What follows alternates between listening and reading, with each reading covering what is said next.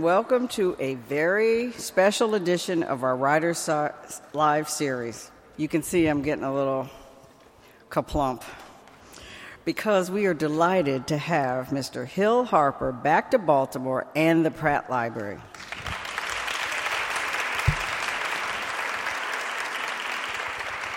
Now, for nine seasons, we knew Mr. Harper as crime scene investigator Dr. Sheldon Hawkes on CSI New York. He personally was responsible for quite a bit of interest in CSI work taking place. He also won the NAACP Image Award for Outstanding Actor in a Drama Series for three consecutive years, 2008 to 2010. But there might be a few things about Mr. Harper that you didn't know. He's an alumnus of Harvard University having earned both a Master's of Public Administration and a law degree. Did I hear a wow?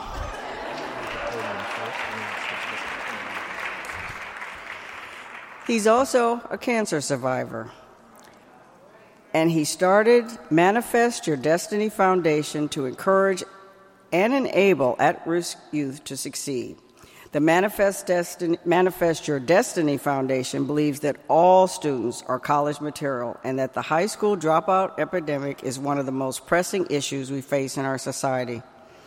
His foundation provides students and parents and caregivers with mentoring, educational support, and motivation throughout the high school career.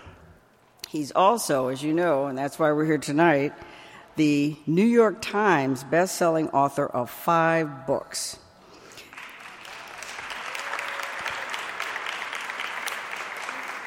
Now, his new book that I'll talk about tonight, Letters to an Incarcerated Brother Encouragement, Hope, and Healing for Inmates and Their Loved Ones, talks about his mission to fight the problem of hyper incarceration in America, which primarily affects young people of color, and especially young men. He hopes to give, he hopes to give hope in facing hurdles and encourages everyone to provide them with the tools. So please join me in welcoming one of our favorite authors, Mr. Hill Harper.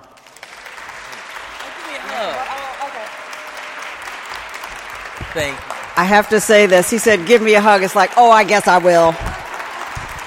Thank you so. Oh, please. I haven't spoken yet, so don't stand up yet because you'll be like, mm mm. First of all, thank you. You know, Baltimore is one of my favorite cities uh, in the world because of the energy of the people here and also the potential of this city. This city has so much potential. I, I, I just, I just love it, and, and I've spent a number of days here, and I'm awed by it. And, and this is, to me, this library is the, my favorite. This is the most beautiful library. You guys have a gem here, and it is spectacular. And I just found out that they're about to do a renovation, and I told them, don't throw anything out before you talk to me first. Because there's some stuff in here I want. You know, it's, it's, it's spectacular. So, um, I want to talk to you about what I consider to be the most pressing issue of our time right now. And as I kind of lay the, the groundwork for it, I want to lay out some data just so you understand what we're talking about in terms of this hype. People call it a mass incarceration crisis. I call it a hyper incarceration crisis. Um, I just want to just give you a few data points just so you can start to wrap your head around the bigger systemic problem, and then we can talk about what this book represents. Um, systemically speaking, United States of America today, as a country, we lock up six to ten times more people in our country than any industrialized nation in the world. Um, China has a population four times greater than the United States, yet we lock up a significant amount more people than them. In fact, if you add up all the inmates in Russia and China combined, they would not exceed the number of inmates in the United States of America. We are 5% of the world's population, but we lock up 25% of the world's incarcerated population. We have more black men in prison today than slaves, than, than, than there were slaves in 1860. We have 1.7 million children growing up with a parent who is incarcerated. We have 2.4 million people who are actively incarcerated right now, but yet 8 million people who have in some way either been through the system on probation and or parole. What we have in this country prisons are the number one federal public housing program in the country. Between 1990 and 2000, in the, that 10 year period, $17 billion was cut from the federal budget in building public housing, a 67% reduction over that, over that 10 year period. Over that same 10 year period, $19 billion were added to the prison budget in terms of prison funding and spending, in terms of building prisons, 167% increase. From over the last 30 years since the so called war on drugs began, we've seen our prison population explode from 300,000 individuals to about 2.4 million. At the same time, we've seen drastic reductions in spending for early childhood education and public schooling. All of these things are completely related because in almost every city across the country, I hate to tell you, Baltimore City school system has a nearly 70% failure rate in terms of graduation of black males in the school system. But you know what your incarceration rate is of young black males? Right about 70%. Those, the, the fact that you could lay that, the dropout graph over the incarceration graph and it almost be one to one is not surprising.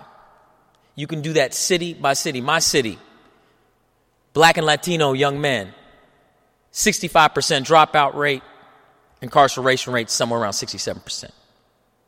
So these two things are inextricably linked. And the more money we pull out of early childhood education and pull out of our public schools and pull arts funding and all of these other things that can be transformative, we see the flip side or the end result of that pipeline in our prison population. So I, I wanted that to kind of lay the groundwork uh, one of the best books out written on this subject is Michelle Alexander's book, The New Jim Crow. Her book is about the systemic issues. And if you think about this book, my book, you would consider my book to be the mirror image or the reverse of hers. Hers is about top down, the systemic. Mine is about the individual bottom up.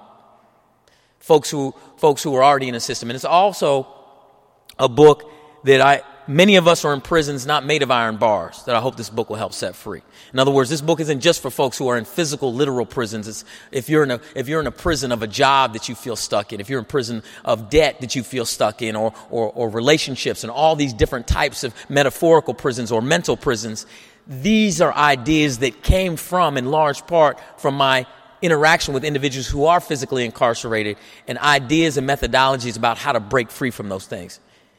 Am I making sense? You all are a little quiet. Okay, good. Just checking. I just want to make sure you're there.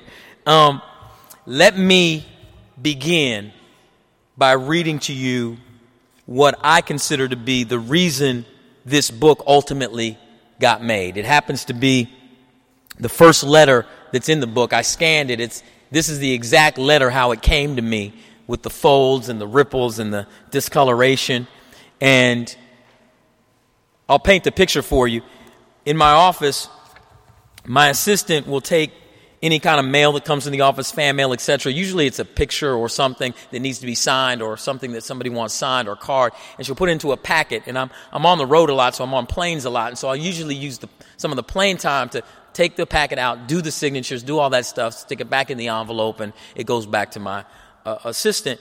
And it just so happens this particular day I was flying it's about seven years ago. And uh, I pull out, sign a picture, whatever it is, and I pull out this, this, this letter here. And I'm going to read you the letter exactly how it's written in it. And I hope that I hope that you'll get the book and you'll take a look at the letter and you'll actually see the way it's written. And I'll talk about that as soon as I finish reading it. But I'm sitting on this plane and I read Dear Hill Harper, my name is Brian. I'm 16 years old and I'm in jail. I can't use a computer, so I can't email you. I wrote these to some place in New York, and I hope and pray the fax these letter to you or give it to you some way because I really want to talk to you about a lot of stuff, Hill. I just finished reading your book, Letters to a Young Brother. It was the best book I ever read in my life, and I mean that. So if Penguin Inc. give you these letter, I would like to have your home address so we can correspond back and forth to each other. Like you said in your book, many young people don't have a role model. I didn't have one. That's why I'm in jail. But I have one now, and his name is Hill Harper. I really hope Penguin Inc. give you these letter first class. And if you do get it, can you please write me back? I read in your book that you play in CSI New York. I like that show, and I also like CSI Miami, but I do like your show a little better. and I also read you went to school with Barack Obama. If you can tell him I said hello. If I was at home, I'd vote him president. If I was older, I'm only 16 years old, and I'll tell you why I'm in jail and how much time I have if you write me back, or even if you get my letter, which I hope you do. Well, that's everything for right now. Hope you write back your friend and brother Brian. So I got this letter, and and I'm just going to be very honest with you. Tears started rolling down my face as I read it, and I think that the woman who was sitting on the plane next door to me got real nervous because she was like, "Is this guy going to do something crazy on the plane?" But tears were rolling down my face for a multitude of reasons. One, number one, the vulnerability this young man expresses in this letter. You're talking about someone who's in a situation, because I, you know, I don't know how many of you actually work or spend time in, in prisons and facilities of incarceration. Uh, you put, most people inside put up a lot of walls, and they're not even, they, they can't and don't, for their own protection, allow themselves to be vulnerable in whatever way. And the level of vulnerability he puts in these pages beyond the fact that he's sending it out like almost putting a letter in a bottle, sending it out into the ocean. He didn't know where he was even sending this. He sent it to some address in New York, which is the only address of the book company on the back of the book, saying, I hope you get my letter. And even if you do, will you please write me back? It's someone reaching out saying, I just need your help, somebody's help. You're the only person I can think of right now because I read your book. But just help me. Help me. And then, if you want to be more reductive and break it down more, when you look at the letter, you'll see that it's written at about a fourth grade level. But he's 16 years old. He spells New York with a Y. He's, he says, that's all for right now. He spelled that W R I T E.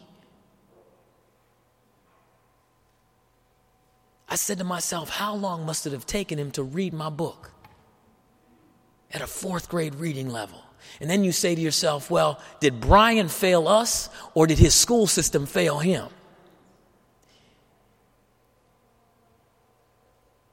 Brian and I are good friends now. Speak on a frequent basis. He's actually tighter with my assistant Stephanie than he is with me. I think he enjoys talking to her more. But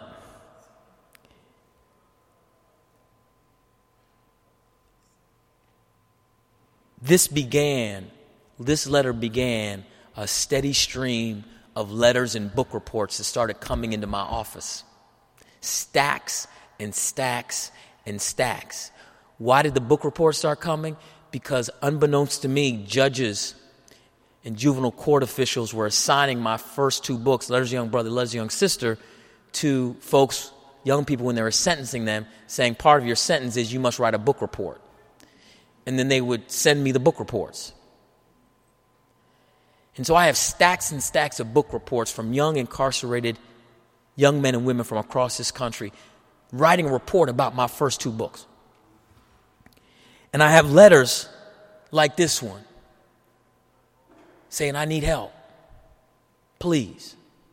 And so because of those, I wanted to do something. And I didn't know exactly what I could do, how I fit, and where it would work. But this 400 page book was born out of that. And let me tell you something about this book. This book was most, and I'm just being very candid with you, after writing four New York Times best-selling books, my publishing company had the audacity to tell me they would not publish this book. The level of institutional racism and stereotyping that although I'd had a proven track record as an author, when I told them I wanted to write a book about this subject matter, they told me number one, my community would not support it. Number two, I'm writing a book for a population that doesn't read. Number three, they are a for profit corporation. They do not do charity books. They said, Why don't you write a conversation two, part two? They said, You know, you, we, when we signed you to your book deal, we did not anticipate that you would say, This is the book you want to do. So, so for us to publish this book, you have to rework your deal and take a severe pay cut. And I don't think they anticipated me saying, okay. So I said, okay. And they were like, whoa. No, it, get, it gets better. It gets better. So I delivered my book, this book. In my contract, if you understand book contracts, they, they put approximate word counts in the contract. In my contract, the approximate word count for my books, because my other ones had averaged around 60,000 words, give or take, they'd put 60,000 words. I delivered a book that was about 120,000 words. I got an email 32 minutes after I submitted the book telling me that they rejected the book based off length and that it was a breach of my contract because the length 60,000 and my book was unacceptable.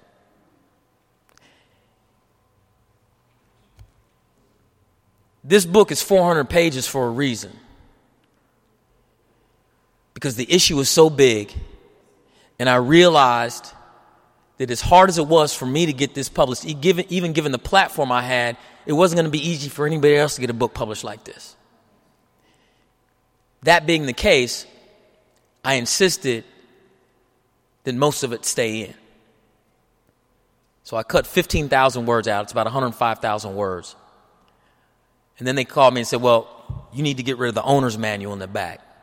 If you, if you pick up the book, in the back, there's an addendum that's called owner's manual. I consider this to be potentially the most important part of the book.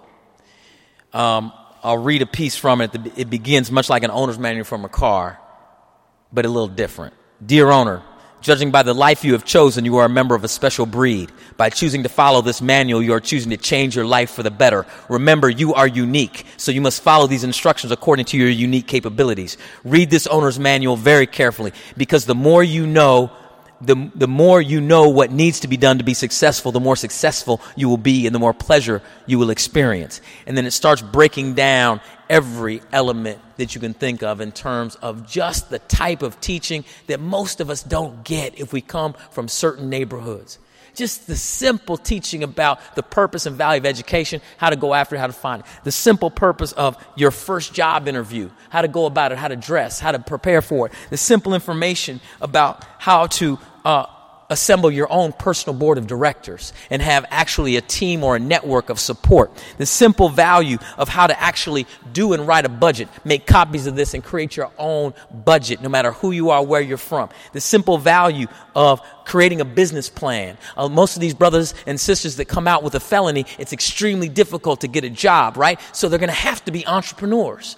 So they're going to have to know how to create a business plan. They're going to have to understand how to go out and raise money, how to be an apprentice, how to work for someone to learn a trade, learn to master something by volunteering to work that way. The simple idea of going through and creating your body, body mass index, what kind of foods to eat, high blood pressure, bag. You know, I know none of you eat that fried food, so I don't need to tell you. Um, the idea of how to chronicle your exercise. The idea of how to limit your daily caloric intake. The idea of your health. The idea of investing. The idea of taking out Insurance policies. The number one thing that causes personal bankruptcies in this country is personal medical, right? So the owner's manual to me was essential. And then to show you how clueless some, they said to me, they said, well, no, just put it online.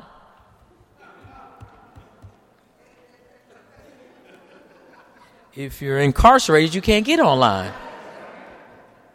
So putting it online doesn't really help. So this book was not only a labor of love, it, was, it was a fight. And obviously, I, I'm reliant on people to gift the book out of my own pocket, even though my contract they said that they had to, to help pay for uh, web uh, uh, activities. I had to finance my own incarceratedbrother.com website. And you all are welcome to go there. It's not that fancy because I paid for it out of my own pocket. So it's not going to be really cool. But if you go to www.incarceratedbrother.com, the beautiful thing about it is it lists prisons state by state. Not every single prison, obviously, but a number of prisons, state by state, federal and state penitentiaries, along with uh, many wardens' names. And if folks decide during the holidays they want to gift the book into a certain institution, they can send it, they can buy the book on Amazon, send it to the warden, and just say this book is meant to go into the prison library. If it happens to be a prison doesn't accept hardcover books, they'll just rip the you know, they'll tear the hardcover off, they'll cut it off and put it in the prison library. If they can have hardcover books, they'll just put it in. And it also details another 175 pages of resources uh, for folks who are coming out and staying in. I wanted to take all excuses off the table. I wanted to make it that I didn't want people to come up to me and say, Well, what can I do? I can direct them right to the website. You can do something.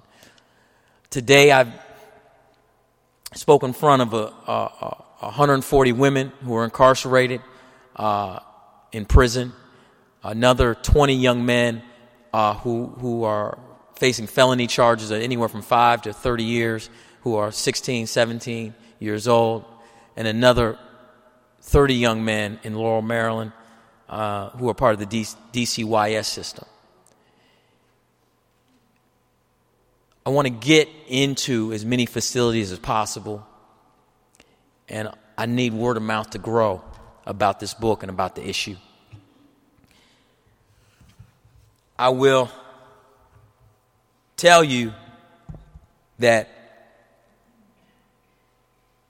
this is the book that I've done that I'm by far most proud of.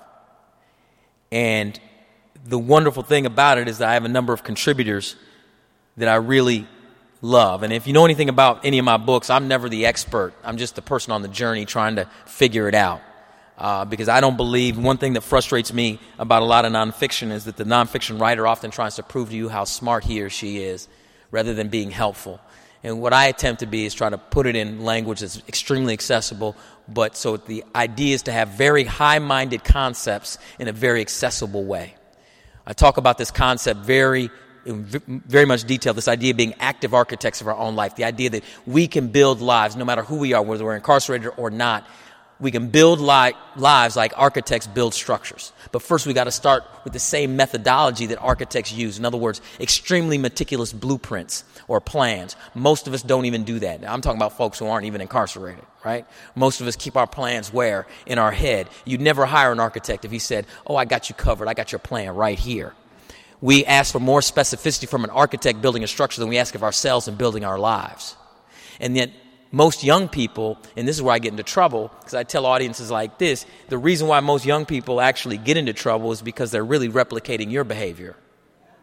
They see us not living meticulously. They see us not taking risks, not planning, not, not being entrepreneurs, not going for that. We, they see us sticking in dead end jobs that we don't like. They see us actually caught with golden handcuffs. They see us not learning a new language, not going back to school when we know we should. They see us not doing the things that we intuitively know we should to be dynamic and live the bigger lives that we are meant to live, yet we acquiesce and live smaller and smaller and smaller lives. We get up tired in the morning and we live tired life days.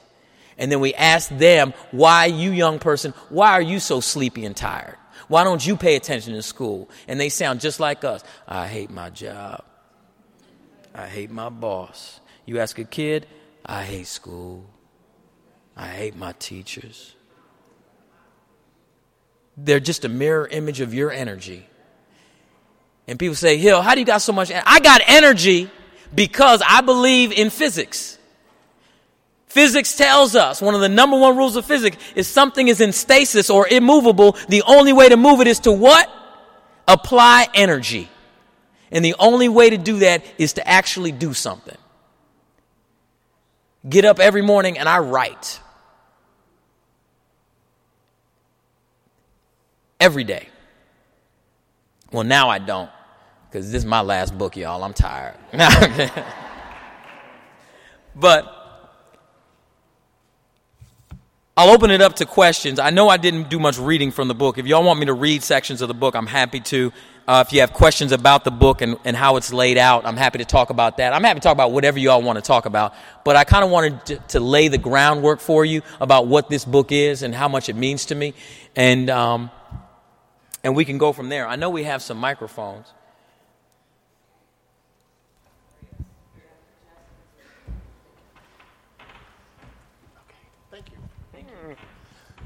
And I just thank you guys for coming coming out.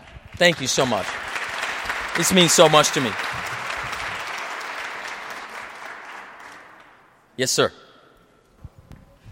Um, first of all, Mr. Harper, I want to thank you for penning this book and persevering, and also sharing with us that even at your level, that systemic racism will still rear its head. I guess you probably were dumbfounded when they said we're not going to publish this book. Twice. Yeah. You know, I find that's astonishing. Um, I'm here. I teach a social justice theater and filmmaking program wow. at a Baltimore inner city high school. I brought a couple of my students, two young men with me, stand up, Devonte and Cartise. Devonte and I, we have a challenging relationship filled with profanity early mornings in terms of him making it to homeroom, but I decided to bring him. Um, I just want to ask you, share with me because I have a brother who just recently came out of incarceration, an older brother. Um, and the most challenging thing for me is what I do every day with young people and people I'm not blood related to, trying to help him through my art, is working with my own biological brother. Could you explain to me, as you dealt with a young man, how difficult it was and what helped you get through to that young brother and perhaps it can help me with my older brother as he makes his journey back into society. Yes, great question. First of all, thank you for, for, for working with us. Thank you, too, for coming here. There's a lot of places you could be, not be here. Like, he has a question. So, you guys are in the acting program? Do you want to come up and do a scene? I'm, I'm kidding. I'm kidding. I'm, I won't put you on the spot. We could do a little improvisation. No, but a couple things. Number one, the first thing I talk about this a lot in the book fear. Now, fear is what stops most of us from actually taking action. And for me, fear stands for false evidence appearing real. All these fears we've inherited aren't real. And what stopped me or hurt me early on with working with the incarcerated brother was my fears about, well, what did I have to offer him? I listened to the tape that people said that's erroneous that said, well, you're not from his circumstance, so he's not going to listen to what you have to say completely wrong and false. That type of tape makes us separate each other. It's just like how race, in many ways, is that social fiction that we get how, how different we are. We are all so much more same than we are different. Yet we're told from day one how different we are, so therefore we believe it. And that leads us to think, and that's why Hollywood says the black movies don't play overseas. Things like that. It's just false right? And so for me, I had to get over my false evidence appearing real, my fear, and he had to get over his. The way his manifested was anger. He was like, F this, F that, screw this, screw that, right? Is that how he is? Okay. So all that is is fear. You're afraid of your own greatness. And so it's easier, it's easier to discount yourself and sabotage yourself before you even get there rather than actually getting to the place where the, chapter, I think it's chapter three, is called Losing is Learning. One of the greatest things I've learned is to seek out new and different ways to fail big. And to me, that's one of the biggest lessons I've learned.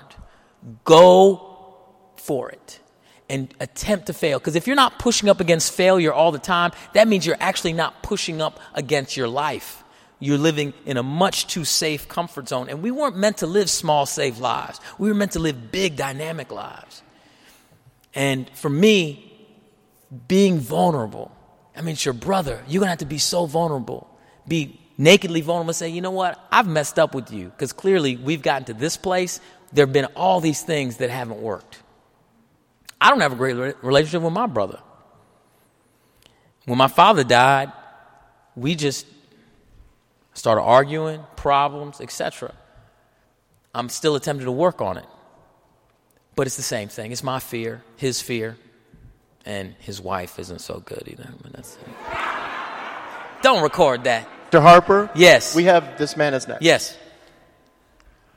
Um, first, um, I'm a product of the correctional system, starting at the juvenile from 11 years old, graduating to the, bigger jails at 15, and spending 25 years of my life in the, in adult prison system. Went in when I could barely read and write, educated myself, educated other people to get GEDs, and immediately was identified as a troublemaker started writing proposals, learned law, became what is called a jailhouse lawyer inside of the prison, changed a lot of conditions inside of the prison by writing officials at the top of headquarters and going into the court system. Became a, an author, created a writing organization, and finally became a teacher on a college level all while I was inside an institution. My, my, my interest is, well, my question is part of what I do. Now, today, I'm a community activist. I help the youth, I help people who are in recovery and ex offenders. I help people to get jobs and I help people to write books. I am one of the people that you're talking about, the end product of that owner's manual.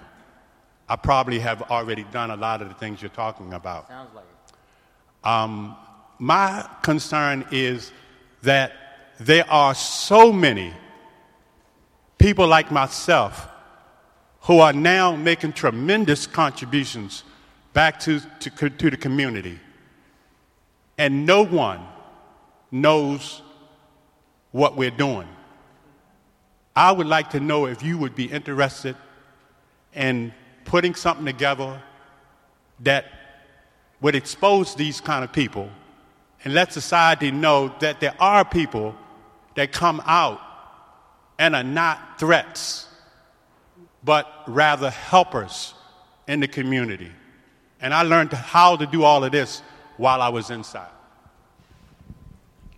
Thank you for that.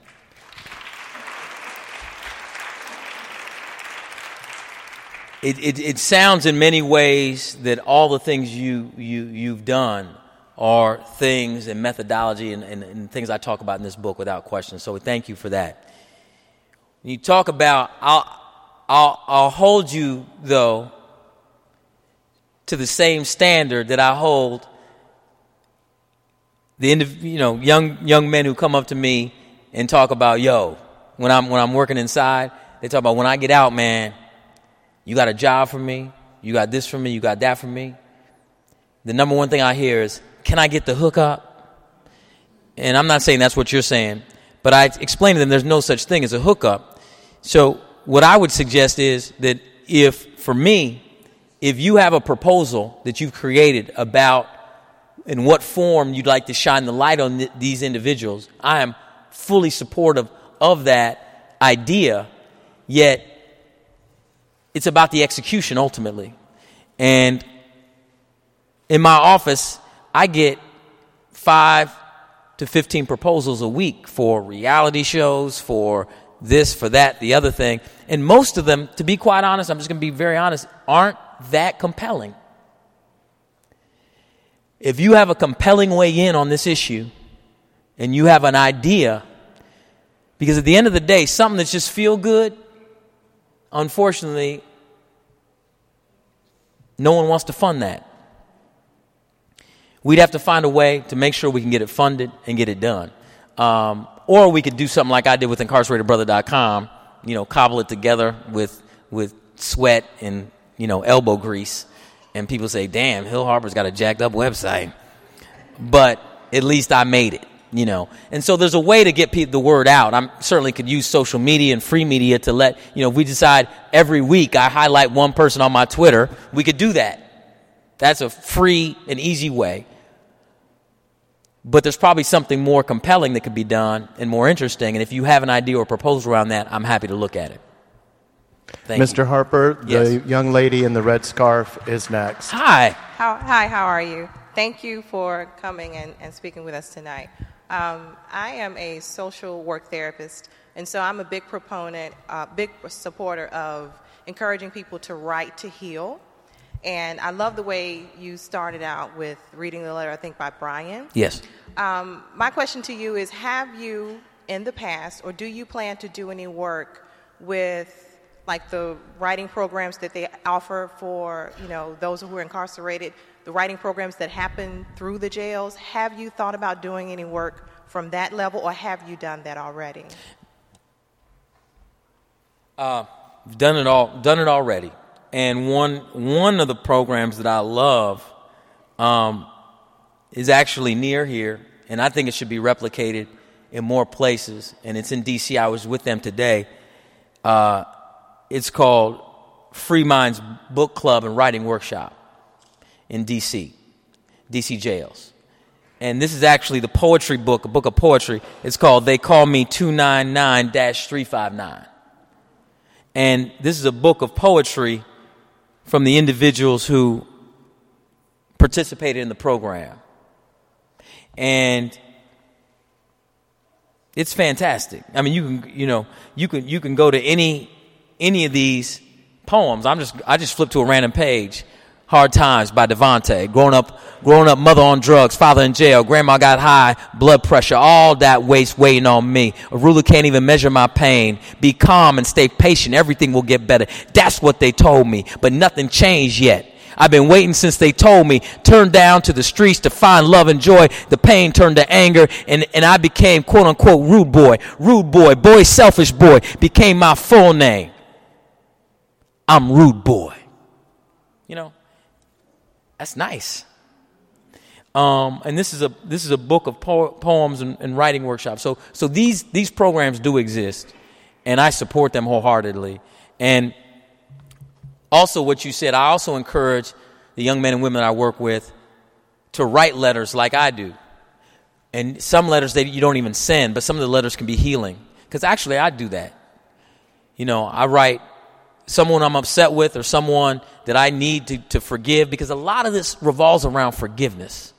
A lot of this anger comes out of our need to individually forgive people that have hurt us, abused us. And we've internalized that hurt and that pain, and we need to forgive them. I don't care who you are. And unfortunately, in the African American community, we somehow and, and, and, and, we stigmatize therapy and mental health work in so many ways, and, and even in the church, we stigmatize it as if you're the pastor is the only person you go talk to, not a mental health therapist. And that hurts us because you need to work through. Uh, I, was, I was in the Twin, Twin Towers jail in, in, in LA, which has about 9,000 occupants, walking through the, the jail, and I was walking with the, the warden, and the warden said, Did you know that this is California's largest mental health facility? I said, Really? He said, Yeah, we have 3,500 people on mental health meds. We have 150 mental health practitioners, and we are the state mental health facility. And it's amazing that he's saying that to me in a straight face when he is a prison and a jail. But we've cut funding. And so, where are these people ending up? They're ending up going from the streets to prison, and then we drug them up to keep them docile. All right, hold on. Go ahead. Yes, sir. Hi, my name is Cartiz, and I'm 15. And I want to know how long did it take you to publish all this stuff? All five of my books, or just this book? All of them, even the website and everything. Okay. From start to finish, okay, this book came out last a week ago Tuesday. A week ago Tuesday.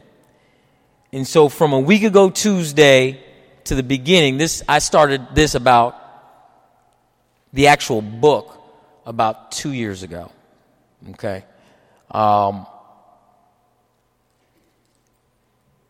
my other books, just depending, were a little quicker than this one. Because um, this one had been on my mind and my heart for a long time, and I just had to get it right. I had to get it right, real right. Um, and that's not to say my other books aren't right. But this one took more time and care. Um, I've published my first book in 2006. I started writing that book in about 2004. So that my first book I wrote in 2004, and I thought that was going to be my only book. It came out in 2006. So I thought I was only going to write one book called Letters to a Young Brother. That was it. But other things came, other ideas. Thank you for that Mr. question. Harper, ma'am, yes. please stand up. Hi. You wrote so many wonderful, wonderful words, and they're inspiring. But despite that, I'm going to one of the quotes that you provided by Albert Camus, where he said, Freedom is nothing but a chance to do better. And as I read that, um, it, it, was, it struck me as completely antithetical to the thinking behind our prison system. And I'm wondering, in all your work, how can we culturally switch to what Camus was saying in making people better? There, there are so many things that we can do, but we all have to choose our different lanes. I'll run through just a few of them. Number one, I would I believe that most of you have money in banks that ex, that, that that that private prison corporations hold their money in. You are by holding your money in these major banks, you are tacitly supporting private prisons. And then watch the incentives around private prisons. Private prisons, number one, are publicly traded on the stock market. How do they meet their profit margin and how do they increase their profit margin? By actually locking up more people. How do they also keep their profit margin? By decreasing the medical services and mental health services in the institution, as well as the training services. Because they want to, one, they're incentivized to have high recidivism. Because even if the person gets let out, they want them to come back. One of the, one of the young men that I work with, a CO that he worked with would come, and that CO means correctional officer, but there's no corrections going on in these institutions. Let's be very clear. But they're called corrections officer. Um, and I'm not saying all COs are bad. Don't get me wrong. All COs are not bad. It's a job that they do, and, and many of them do an outstanding job. But this particular CEO would go up to this young person and say, I love that you're here because you give me job security. In fact, I love it when you mess up because I get overtime. And on the day he was released, the CEO went out of his way to walk up to him and say, I'm sure you will be back because I need to pay off my mortgage. So you have to remind yourself that I believe, just like South Africa and the divestiture movement there, we have to insist that our that banks stop holding these companies' money. Okay, that's one thing that can be done. That's shining a light on the issue. Another thing, we keep electing politicians that quote unquote say that they are tough on crime, and they create these minimum sentencing guidelines. They create sentencing guidelines based off a baseball rule. What if the baseball rule was four strikes you're out or five strikes you're out? Instead, it's three strikes you're out, right? As if that's good criminal justice policy. It's just a soundbite to get elected, but it's also taking away someone's life. Uh, I would much rather have politicians that are smart on crime than tough on crime. Yet we don't insist on that. We keep electing these people because they come up and say, I locked up so many people. I got them. We're going to get more off the street. We're in a country where crime has been literally a flat line, but we keep locking up more and more and more and more and more and more people. And there's one through line to the people we're locking up. People think it's race, it's not. It's poverty.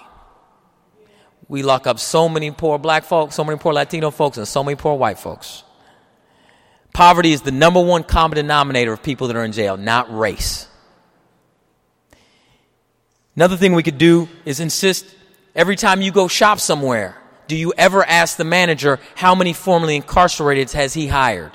How many formerly incarcerated are currently working at that grocery store that you go to? How many formerly incarcerated are working at the mall or the department store where you go? How many formerly incarcerated individuals are working at the bodega or at the coffee shop or at the bakery or at Starbucks? Ask the manager. And if they don't hire them, if they don't consider them, say you're going to take your business elsewhere. Another thing that we can do is what we call insist on moving the box. All these major corporations, one of the first things on their, the, uh, the box that, that asks the question, have you ever been convicted of a felony? What we want to do is have them move it to the second interview. So if you, based on the person's qualifications and who they are, would you give them a second interview? If that's the answer, great. So you didn't ask them the question the first time. They get their second interview. At least you had to sit down and converse with them. Then you ask the question. If the question is then yes, then maybe they wash out, but at least they didn't wash out before they got a chance to actually sit down with you.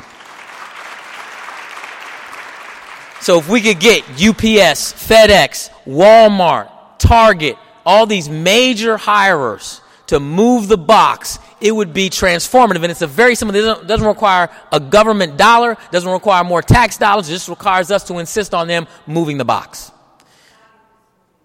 Target is moving the box. Well, maybe I'll shop there this Christmas. so, obviously, there are a number of things we can do. The other thing that most people don't think of is there are prisons in your community. You can go volunteer. You can go.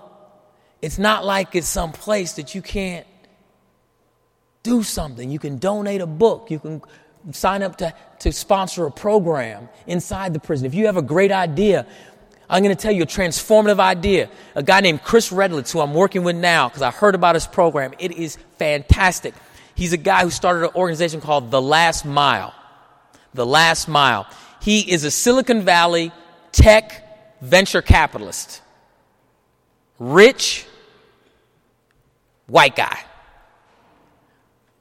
For some reason, he got it in his head that he was going to start a program in San Quentin maximum security prison called The Last Mile, where he wanted to train, because he wanted to train tech entrepreneurs.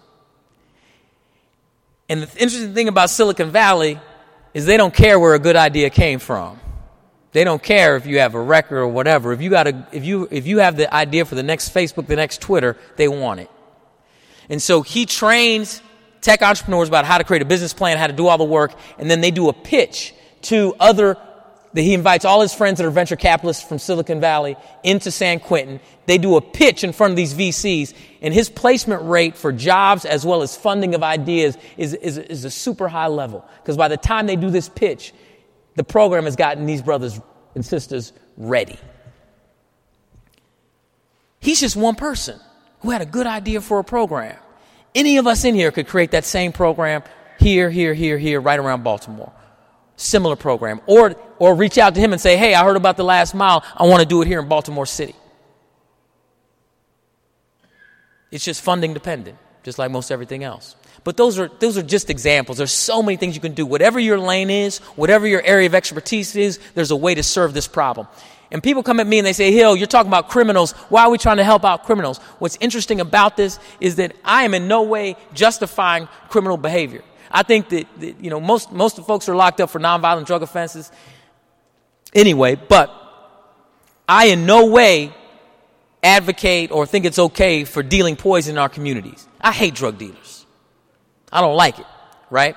But at the same time, the crime should fit the time. And for too many of our people, too many.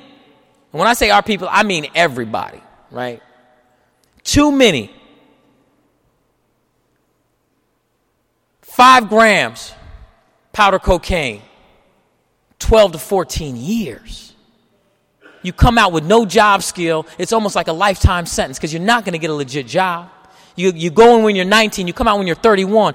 Look at how much technology has changed over the last six years. Facebook is less than 10 years old. Twitter's less than 10 years old. Google's barely 10 years old, right? I mean, by the time you go in today, if you come out 12 years from now, the world will be different 12 years from now. You will be left behind and you'll be different because all of our data shows us that Prisons breed criminality, not stop it.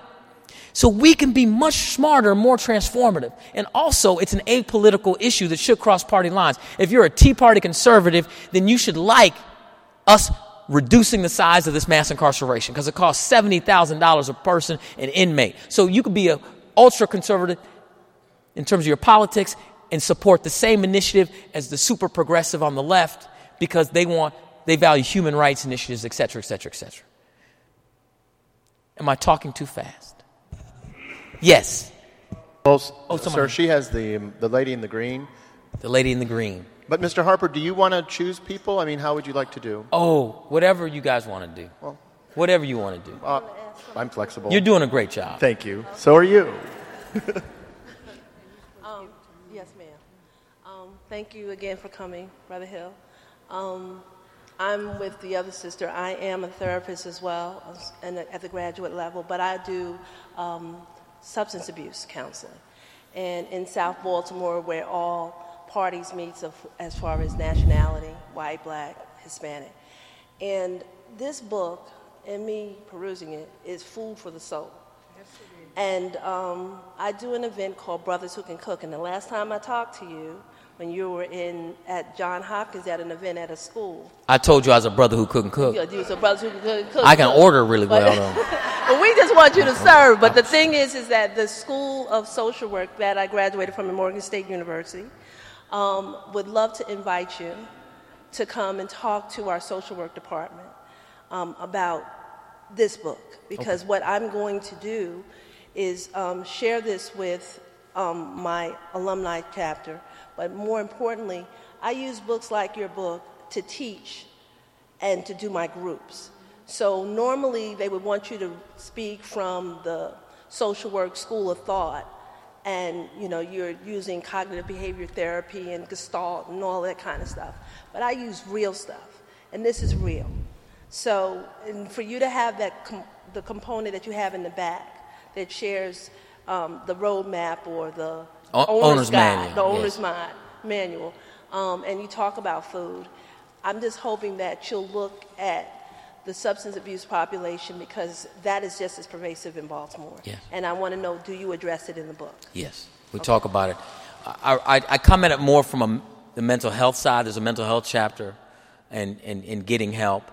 The obviously the substance abuse issue is so pervasive uh, that I couldn't do it justice in this. Um, but at the same time, seeking help for whatever the abuse. Because you got to remember that most women, I, I did a session with 140 women today. The vast majority of those women, full blown prison, were abused. Sexually, physically, mentally abused. Okay? So there's a connection. Um, so, so I appreciate and thank you for what you do being on the front lines. And, and so it's addressed, but obviously there's more work to be done. And, let's talk later. If, I, if I'm able to come, I'm happy to, happy to come. Mr. Harper, ma'am, will you please stand up? Thank you so much for coming. No, go, go Uh, yes. Your book, uh, when I opened it up and read that letter from Byron, it was just heartbreaking. It just took me right away because I am first a mom and a grandmom and now a great grandmother. And um, my grandson has just been given a sentence of 18 years, and uh, he was coerced into doing um, selling drugs, which he was nonviolent, but they gave him first offender. He was a, um graduate uh, from he's in California, and um, Hold up now. So, so repeat that so people hear that. Hold up. First time offender. Yes, He, he, he graduated from what? from uh, L.A. school in California. Okay, so like a vocational school or? or no, he or- was uh, in a High school? High school. LA High? Yep. Okay. And he graduated with honors and all that. He was playing football. He was scouted. So he got caught on a drug trafficking charge. Yep. Got caught with a certain amount Yep. and probably got hit by some kind of minimum sentencing law. Yep. He's 19, 18, 17, 18, 19? 24. 24. It's So he's going to come out at 42. His life is ended. It's not ended, but it's it's it's it's, it's, on pause Damaged. for a second. Um, but but he can still use the time. Yeah. I mean, clearly a great example of Yeah. time usage right there. In fact, you all should connect so he can become a mentor to him Okay. because he's going to need a mentor while he's inside. Yes. Um, that breaks my heart. Me too. Breaks my heart. And and we are a better country than that. We are. And we have to start holding ourselves accountable to this. And that's what broke my heart. It's like I'm tired of the Brian's, Briannas, and and and and, and him. It's it's we got to catch him. We got to catch him. We're losing too many. Yeah. So so whatever I can do to, to mentor, I hope that you, you get him this book. I'd like to sign a book for him, and, Yeah, and you can it. get it to him. And and uh, and I'm sorry for that. Sorry for that. Time for one more question. Is that okay? Because you've got Would- to sign books, or what do do- you want to do? Whatever you want to do. Okay. Uh, one more question is Okay. fine. It better be really good. It is. Ma'am, please go ahead. Oh, the pressure. Hi, my name is Judith, and in your bio um, introduction, you talked about your education and where you graduated from. I work in a high school, and I am constantly asked about reading. Our students have high expectations of going on to higher education, but when you ask them about reading. None of them like to read. And constantly, each year, we're asked about books that our young African American are looking for. Unfortunately, they're not asked by people who look like us. So they order a lot of books that mean absolutely nothing to our population. When you talked about some of our kids not being incarcerated, uh, we have kids who who want to do the right things, but how can where you are, not just with the incarcerated population, how can we as educators get books like that into our libraries? I'm amazed that I have kids who never pick up a book, but when I encourage to do a research project along with the book, and in the whole process, they'll say, Well, I don't want to read. But then they'll come back and say, I read 10 pages last night. Those 10 pages come into 100. So it's no longer about the report anymore, it's about reading. And if we have that many African American children who have access to a library that has millions of books, but nobody's reading them, and every year someone says, What book should we order? I go through Amazon. I want to know how we can get you involved in reading the books before the kids get to the incarceration process. We w- listen. It it has to come from you, the folks local on the ground insisting. She just held up this book. Will you give it? Will you give it to me for a second? No, watch this. Wow. This is the library's copy of Letters to a Young Brother. It's it's clearly young brothers are reading. Look, at it's all tattered. This is this is Letters Young Sister. Now, what's interesting about this book won the American Library Association Award for Best Book for Young Adults in 2007. So it's not like it was flying under the radar. But you're right. School districts, for whatever reason, don't necessarily order it unless individuals insist locally that they do. Now, what's wild about it is the the book itself has pictures in it. And I put those pictures in for a reason because I wanted to entice folks to read it, right? It's just a carrot. It was just my little reverse psychology strategy to say, ooh, oh, here's a picture of him and Jay Z. This book must be good. Or there's him and Halle Berry. If Halle Berry likes him, I like him too, right? Um, but that's the only reason why those pictures are there. It's just the old okey doke, right? It's the bait and switch. But, but watch this. I got the title of these letters series from a book by Rainer Maria Rilke called Letters to a Young Poet about, you know, Rilke was a poet from like 1885 to early 1900s in Germany. He was Germany's most famous poet. That book for me when I was younger was so inspirational to me, but I knew that it's written in a way that gen- newer generations, they don't care about Rilke and they don't care about the way it's written. And so many of those books that are considered the so called quote unquote classics, stop judging them. In other words, at, at, their time, they were the contemporary thing.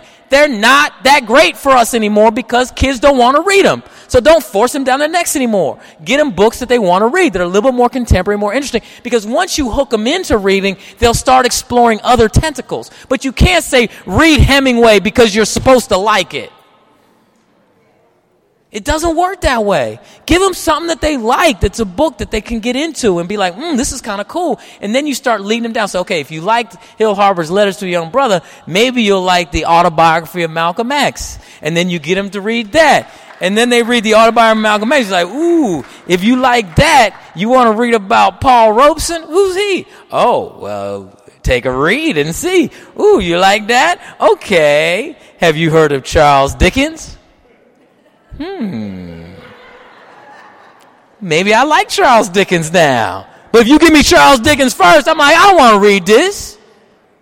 It's not interesting to me. So rather than judging the young person, I say go to where they live.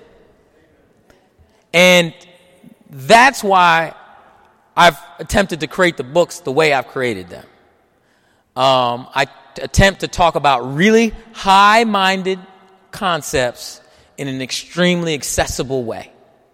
Because all these concepts that are in these books are very sophisticated ideas and concepts. You're talking about, you know, I have in this book, I had one of the most brilliant people I know is a Harvard professor named Dr. Rudolph Tanzi, who's a Harvard neuroscientist that I believe, I'm about to make a big prediction right now, that I believe he and his associates will cure Alzheimer's within the next 10 to 15 years. Cure it. Parkinson's, cure it. He's brilliant. He wrote a book called Superbrain with Deepak Chopra. The idea of how you can actually train your brain. That most of us operate on a reptilian brain level, but you can train to actually operate on a higher level by being conscious and being able to observe your brain and how it actually works. And asking yourselves questions as you talk and speak and take action. It is super high level neuroscience concepts but I talk about them in this book in an accessible way, right? So we can do the same thing with young people, right? Whether it's this book or something else. There's so many good, there's so much good accessible stuff out there. You know, so it's librarian local. Here, it's local. Uh, as soon as you started talking, uh, Miss Judith, our librarian, our teen librarian is here.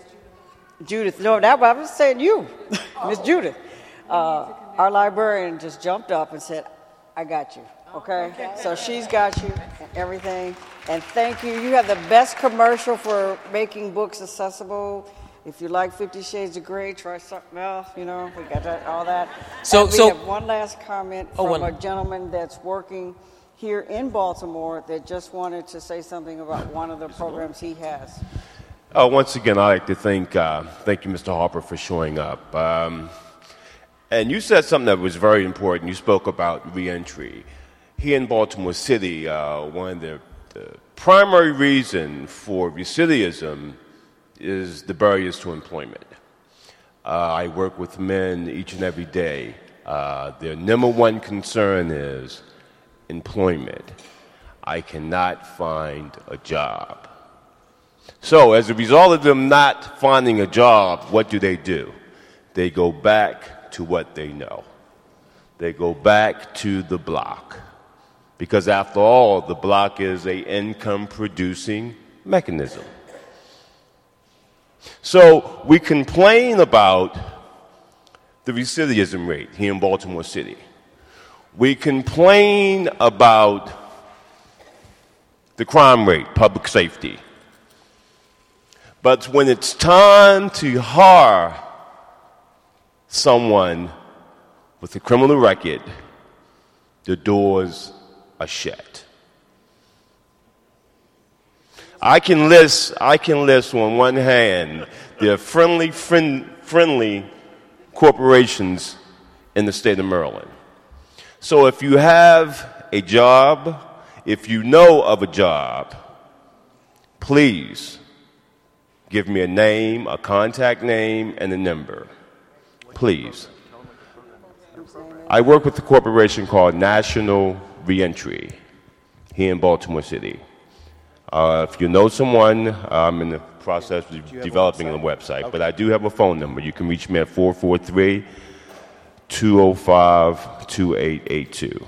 Or you can speak with me afterwards. Thank, you Thank for that. In, in, in, in that regard, one thing I am working on, because I believe social entrepreneurship, one thing I'm working on, I'm working on a business idea that I have that is going to be developed specifically for creating entrepreneurs. Since I'm not in the tech space, I'm not going to do what Chris Redlitz was doing. I'm doing something else.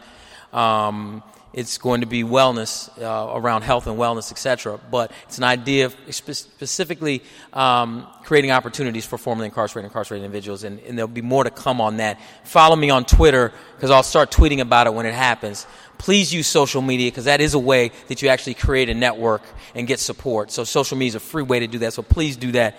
You know, as long as you have a phone, it's free. Um, well, technically, and I'd like to finish with this though. I really believe in the power of reaffirming words and affirmations because I think that most of us, many of us walk around without people. We get bombarded by so much negative and what we can't do. Oftentimes we get stuck. And so I like to do this. Will you guys just do, this is one of the affirmations that I do and just repeat it with me with a little bit of energy in your voice because I love affirmations. I have things taped up on my dashboard of my car, positive words. You'll see throughout this book at the end of every letter, there's an aff- affirmative word like this. Epiphany is right here um, because I talk about it. I, I, I, I, I try to get other individuals to get into because we get bombarded subconsciously with so much negative that you have to rewire or reprogram on the subconscious level the positive. Does that make sense? So say this with me I will not allow fear to stop me from making the choices that I know I should make. Instead, I will act with my heart, with courage, and in so doing, give others permission to do the same. Thank you guys so much. I look forward to meeting you up here. Thank you, Mr. Harper. Mr. Harper will be signing books right behind the podium. Please join us.